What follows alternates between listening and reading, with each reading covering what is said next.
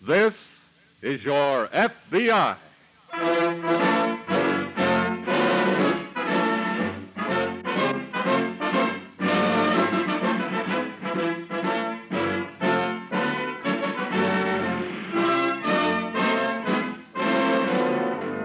This is your FBI, an official broadcast from the files of the Federal Bureau of Investigation, presented as a public service by the Equitable Life Assurance Society of the United States.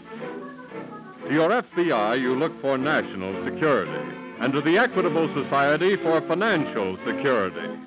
These two great institutions are dedicated to the protection of you, your home, and your country.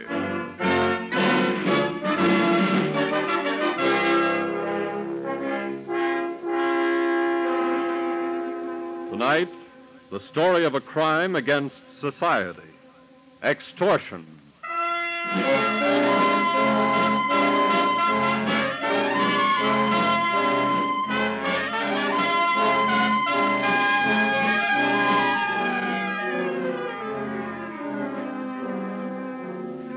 Adolf Hitler was the world's best known extortionist. His victims were the countries of Europe to whom he said, join the Axis or die. Here in the United States, the merchants of misery who practice extortion do not meet with any more success than Hitler did. And their failure can be attributed in a large measure to the FBI. Extortion used to be a very profitable racket, but the number of cases that crop up each year is diminishing. Every once in a while, though, there comes along a ring of white collar hoodlums who think they can commit the perfect crime, who think that extortion is the easy way to make a living. Two men and a young girl recently hatched an extortion plot in a small Midwestern city. The plot was formulated, the victim was chosen. All that remained was when and how to strike. Well, Joe, maybe yes, maybe no. Maybe yes, maybe no. Maybe yes, maybe Shut up, no. Anna. Look, you can't keep stalling forever. Either you're going to do it or you're not. Honey, I've been in this game a long time. It isn't as easy as all that. You can't just send them a letter and expect 20 grand to come back by return mail. I think we should ask for more. Carl, Hmm? I got some news for you. This guy isn't the treasurer of the United States. Well, let's get started. So far, we've done nothing but talk. That's right, Why don't we go into action? because this is the way it's done. Yeah, yeah. That's how our sucker got all his dough, and that's how we're going to take it away from him. Sounds like another stall to me. Now listen. Tonight we're going to send him two letters. One to his house and one to his office. Mm-hmm. Also, we're going to call him up. Hey, you want me to write the letters, Joe? Yeah. Here's a copy. Type 'em out on that plain paper I got in the 5 and 10. And don't handle 'em.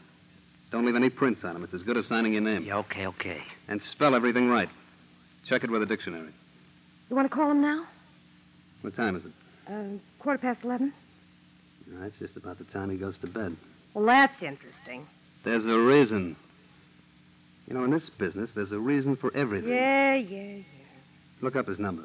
yeah. Okay. Tonight I want to give him something to think about. He's been sleeping too good lately. Wonder what kind of a guy he is.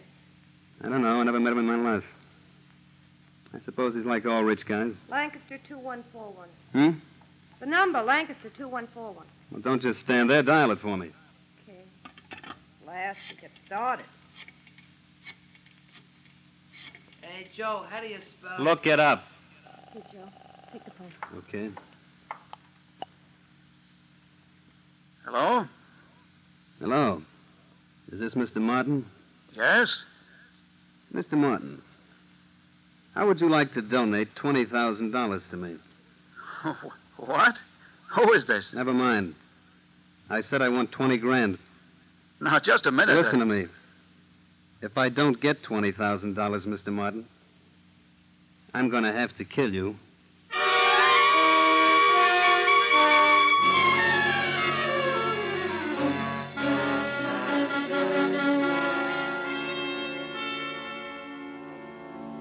When thieves hold up a bank, there is action. Quick, violent action. When the leader of a gang has his rival murdered, there is action. Quick, violent action. In the crime of extortion, there is no action. Everything is done quietly. For this is the iron fist in the velvet glove. The first phone call comes late at night to keep the victim awake until the dawn. Everything is done slowly and deliberately. The extortionist works like an ancient torturer. One drop of water at a time falls on the head of the victim. The first drop of water is the midnight phone call. And in this case, as in most cases, it is having the desired effect. Hello. Hello. Answer me. Hello. What is it, dear? That's nothing. Well, it must be something. People just don't call in the middle of the night. But... No, it, it was a wrong number. Now, Paul, you know you can't lie to me. Who was it? A man. Well, what did he want? Oh, he. Look, dear, I told you it was the wrong number. Paul. Paul, you're worried about something that man said. What was it? It was just a practical joke. Well, this is no time of night to be playing practical jokes. Kathy, please, now let's forget the whole thing. Put out the light. Paul. Please, dear, put out the light. What did the man want? You've got to tell me. Well, he. He asked me to donate $20,000 to him. $20,000? Yes, he threatened me. Paul. I'll call the police in the morning. Well, how did he threaten you? What did he say? Forget it for now, dear, please. Paul, I want you to call the police at once. No, wait until morning. But you dear. must realize I'm how- sure it's just some practical joke. Now go to sleep.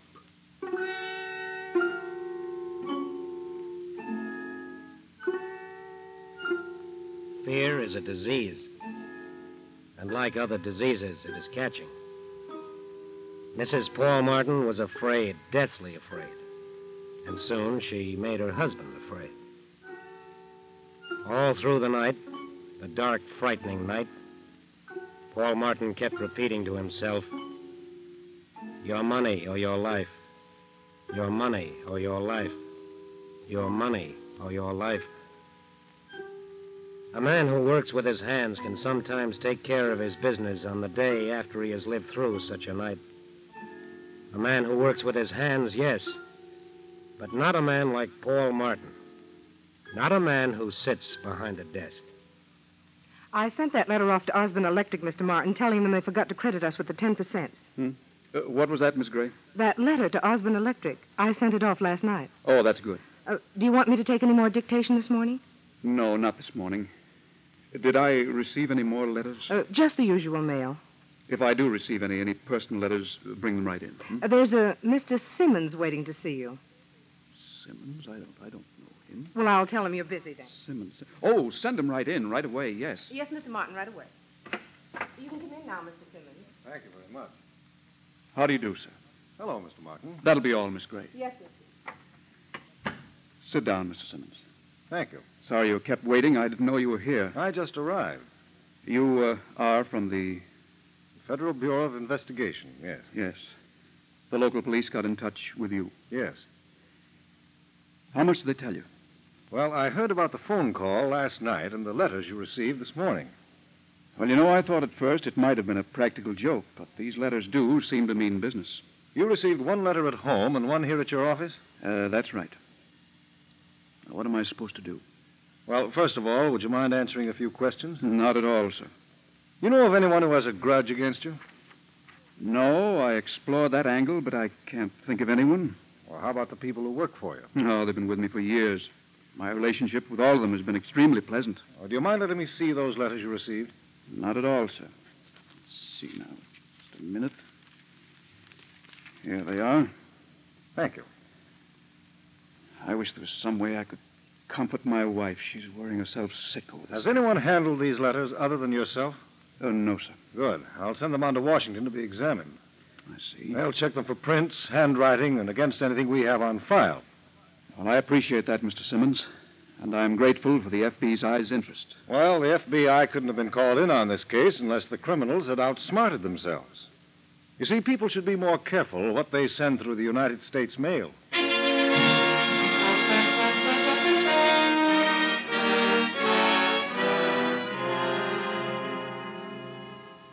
An important mistake, a very fatal mistake every extortionist makes, is imagining that he can outthink the Federal Bureau of Investigation. One man, if he is smart, can outthink another man. But no man, no matter how smart, can outthink a battery of laboratories, a building full of files, an agency for law enforcement that has branch offices in every corner of the land, an agency like the FBI that works 24 hours a day.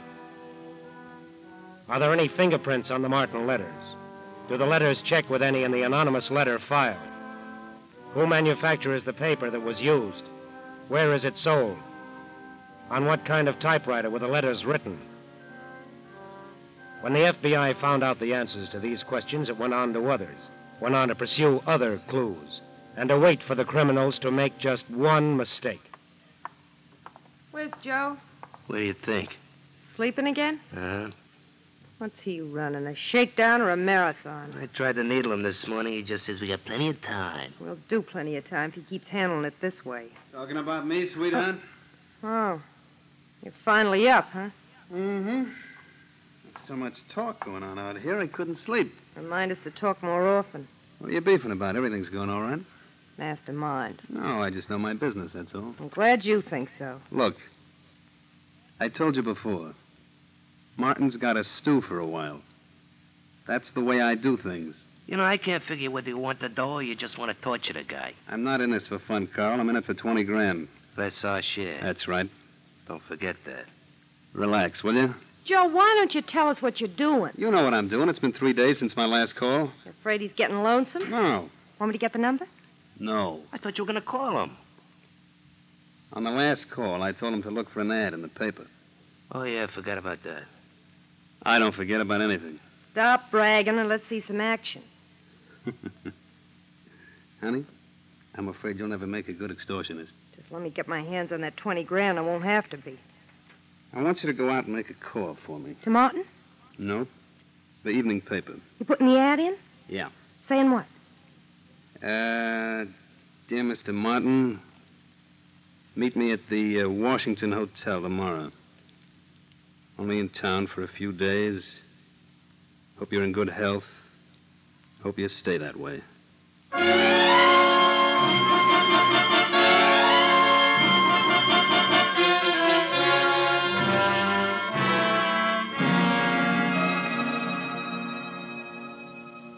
Give a man enough rope and he'll hang himself is not a saying which was originated by the FBI, but it might well have been, because patience is one of their virtues. And in the Paul Martin case, the FBI was giving the extortionists all the rope they wanted. After the advertisement appeared in the paper, Paul Martin and a special agent went to the Washington Hotel. They checked in and waited. Waited for the next move. Cigarette, Mr. Martin? No, no, thanks. I've smoked too many now.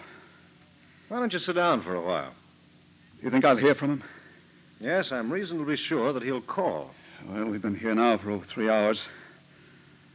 Seems like three days. Three years. Well, unfortunately, that's part of the technique. Well, I guess that's true. Please, sit down, Mr. Martin. You walked about a hundred miles. I'm sorry. I know how you feel. I think I'll call my wife again. Would, would that be all right? Sure, go ahead. She's so upset, you know. Oh, I know. Yes? This is room 1102. W- Would you please... Uh, let just a me- moment. I have a call for you, sir. Oh. Will you take it now? oh, just a minute. There's a call for me. Take it. Very well. I'll take the call, operator. Yes, sir. Go ahead, please. Hello? Mr. Martin, Yes? I'm ready to do business. Oh, it's, it's you. Yeah. Get the $20,000 ready. I'll call you at your home and let you know how to pay off. Well, look now. Can't you tell me now? I'll tell you when I'm ready, and don't try any tricks. I know 'em all, and if you cross me, you're going to wind up awful dead.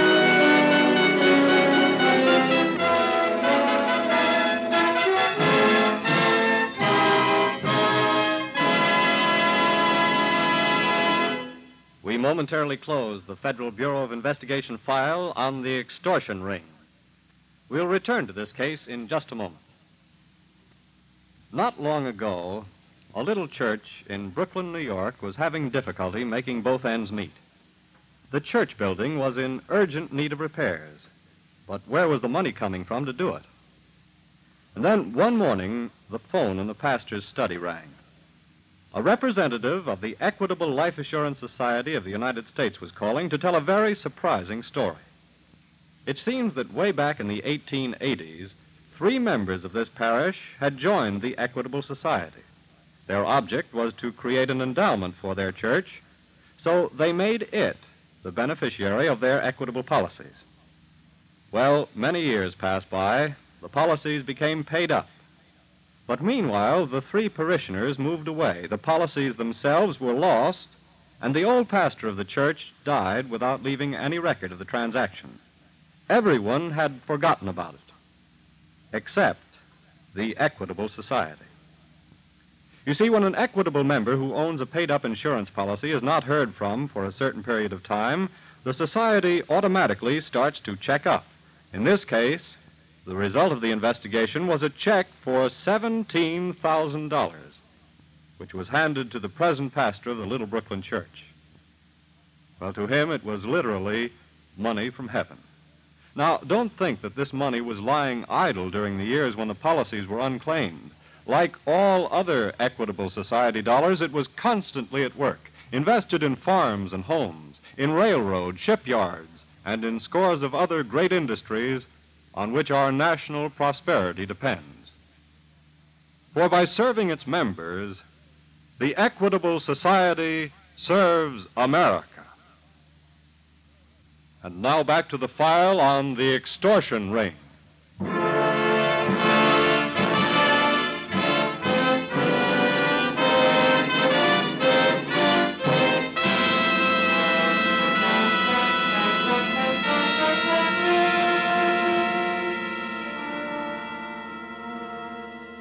After the first phone call, the midnight phone call, the crime of extortion becomes a war of nerves, a war between the criminal and the victim. If they were the only ones concerned, the criminal would have at least a 50% chance of success. But extortion is more than a crime against one man or one family. Extortion is a crime against the people. And the victim has, as his ally, every resource of the FBI. If the criminal wants to fight a war of nerves, the FBI will fight that way. So the FBI waits. Waits for that mistake every criminal makes. It's your play, Carl. How do you expect me to concentrate on this game? It's your play. Joe, how can you think about cards at a time like this? At a time like what? At a time like this? Let's make a grab for the dough and get it over with. Take it easy, will you, honey? Oh, Joe, we don't even know what you're going to do. At least you can tell us that. When the time is right. I thought we were going to grab the dough at the hotel. The place was probably crawling with cops. Maybe it wasn't. Look, I don't know whether you know this or not, but extortion is considered illegal. When are you going to tell us how you're going to get the dough? Maybe now. Well, that's real nice of you. Yeah. Get Martin on the phone. Okay. Tomorrow afternoon, I'm going to have Martin take a train for Cleveland. He's going to stand on the rear platform, and when he gets the signal, he's going to toss us the dough and keep right on going. Oh, so that's the setup, huh? That's the setup. About 18 miles out of town, the train slows down a little. There's a shack there where we can hide. Not bad. It's perfect. Here he is, Joe. Hello? Hello, Mr. Martin. Oh, hello. Tomorrow's the day, Mr. Martin. I see. Well, what can I do? Take the 120 train to Cleveland. Yes? Stand on the rear platform. When you see a white flag being waved, drop the money. Well, now, would you mind repeating that, please? You heard me. Be on that train. I hope you have a pleasant trip.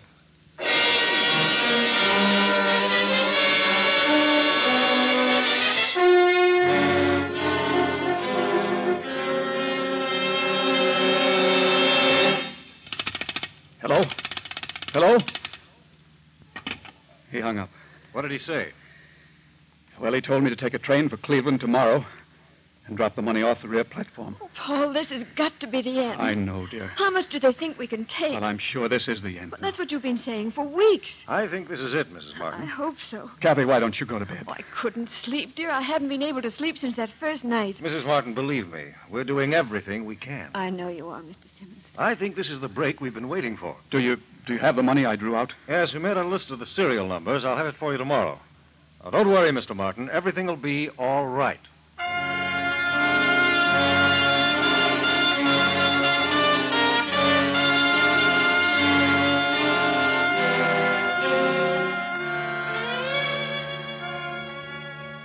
All that night, arrangements are being made. Every possible precaution must be taken to see that the criminal, once cornered, does not escape. A special car is attached to the train. Paul Martin and the special agents of the FBI are the only passengers allowed in the car. Arrangements are made with the Army Air Forces. An aeroplane and radio communication with the FBI will follow the train. We'll keep watching for a prearranged signal. The FBI is also stationed in radio cars at strategic points along the highway, waiting for the word. The word to close in. The FBI has built a trap, and now the trap is being loaded with bait. Paul Martin stands on the rear platform of the special car. Simmons is crouched behind a partly open door, both watching, watching for a white flag. Have you seen anything yet, Mr. Martin? Nothing yet. Well, keep watching. Yes, sir. Simmons to plane. Right, We'll signal you with a flag as soon as we drop the money. right. Are you in touch with the police cars? Constantly. They haven't spotted anything either. How soon do you think it'll be before we can expect some action? Can't say. These jobs don't hold too much gas. I know. I'll check back later. Right. See anything yet, Mr. Martin? No. You watch the left side. I'll watch the right. Surely. I hope they use a good size flag. Yes. But, Mr. Simmons. I see it. Drop the money. Now signal the plane. Right. Simmons to plane. We got your signal. Nothing suspicious yet. Keep a close watch. We can't afford to miss them. There's a car parked off the highway. There's also a police car parked at the crossing just ahead. I'll have the train stopped. You tell the police car to pick me up. Okay. Keep your fingers crossed, Simmons. I think we've got your boys cornered.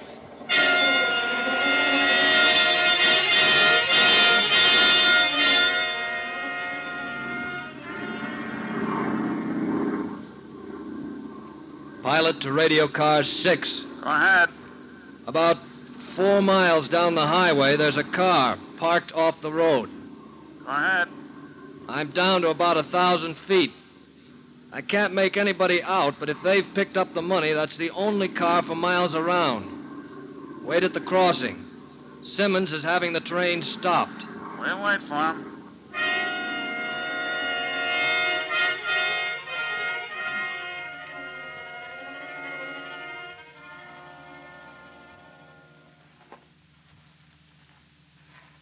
Wait a minute. Huh? Don't go out on the road. Why not? We'll wait right here for the car. Well, who's going to see us? We wait here. You figure we'll be entailed? No. I just never take chances. Remember? Hey, wh- Where's the package? The money? Yeah. I have it under my coat. Okay. I hope Anna remembers this spot. Look, will you stop worrying just for once? Yeah, okay, okay. Car coming. I hear it. What do we do? We wait. If it's Anna, she'll stop. It's a Chevy. It's our car. Good. Come on. Here we are, honey. Come on, Joe. Stay where you are, both of you. Huh? What is this, Anna? These guys stopped me up the road, got in the car. Who are they? We're special agents of the FBI. Joe. We're here to collect that 20000 gentlemen, with interest.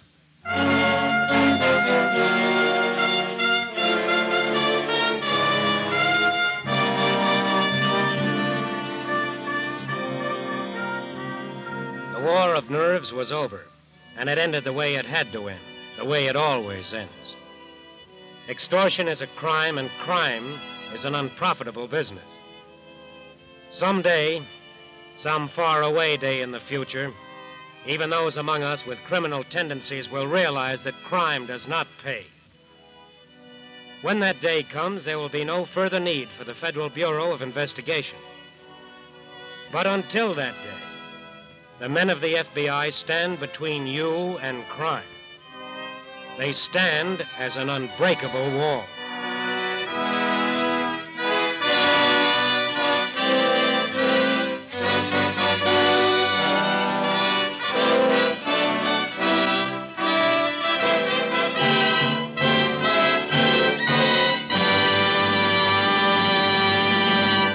You'll hear the disposition of this case in just a moment. Tonight, will you join the Equitable Society in a salute to a very humble and thoroughly familiar object, a salute to a lump of coal? Without old King Coal as our ally, it would be impossible to fight this war. Coal runs our railroads. Coal provides 62% of our electric power. Coal is a necessity in the manufacture of steel for ships and tanks. And from coal, more than 200,000 products are derived ranging from high explosives to the sulfur drugs that have saved the lives of countless American fighting men. So let us salute the coal industry for supplying us in 1944 with 700 million tons, an all time record of this indispensable weapon of war. A salute also to the hard-working coal miners and dealers who, despite innumerable difficulties, have kept our homes in fuel through four wartime winters.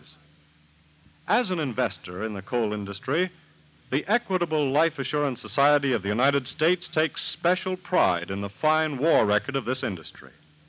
In scores of other basic American industries now concentrating on war production, this society's life insurance dollars are helping to ensure the speedy success of our armed forces. Yes, an investment in life insurance is an investment in victory. For in wartime, Equitable society dollars are fighting dollars. And at all times, they are security dollars for you, your home, and your country.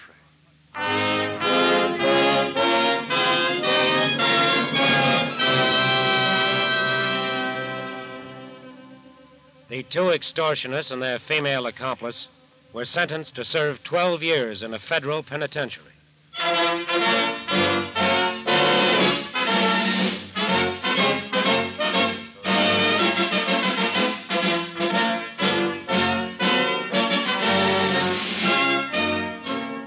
The incidents used in tonight's broadcast are taken from the files of the Federal Bureau of Investigation. However, all names used are fictitious, and any similarity thereof to the names of persons living or dead is accidental. Programs in this series of particular interest to servicemen and women are broadcast overseas through the worldwide facilities of the Armed Forces Radio Service. Tonight, the music was under the direction of Van Cleve your narrator was Frank Lovejoy. This is Your FBI is a Jerry Devine production.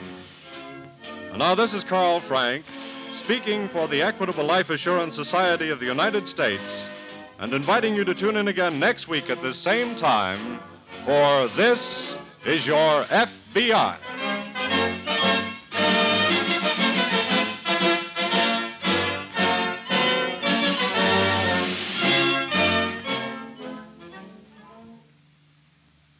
And now the Equitable Society brings you a message from the Office of War Information.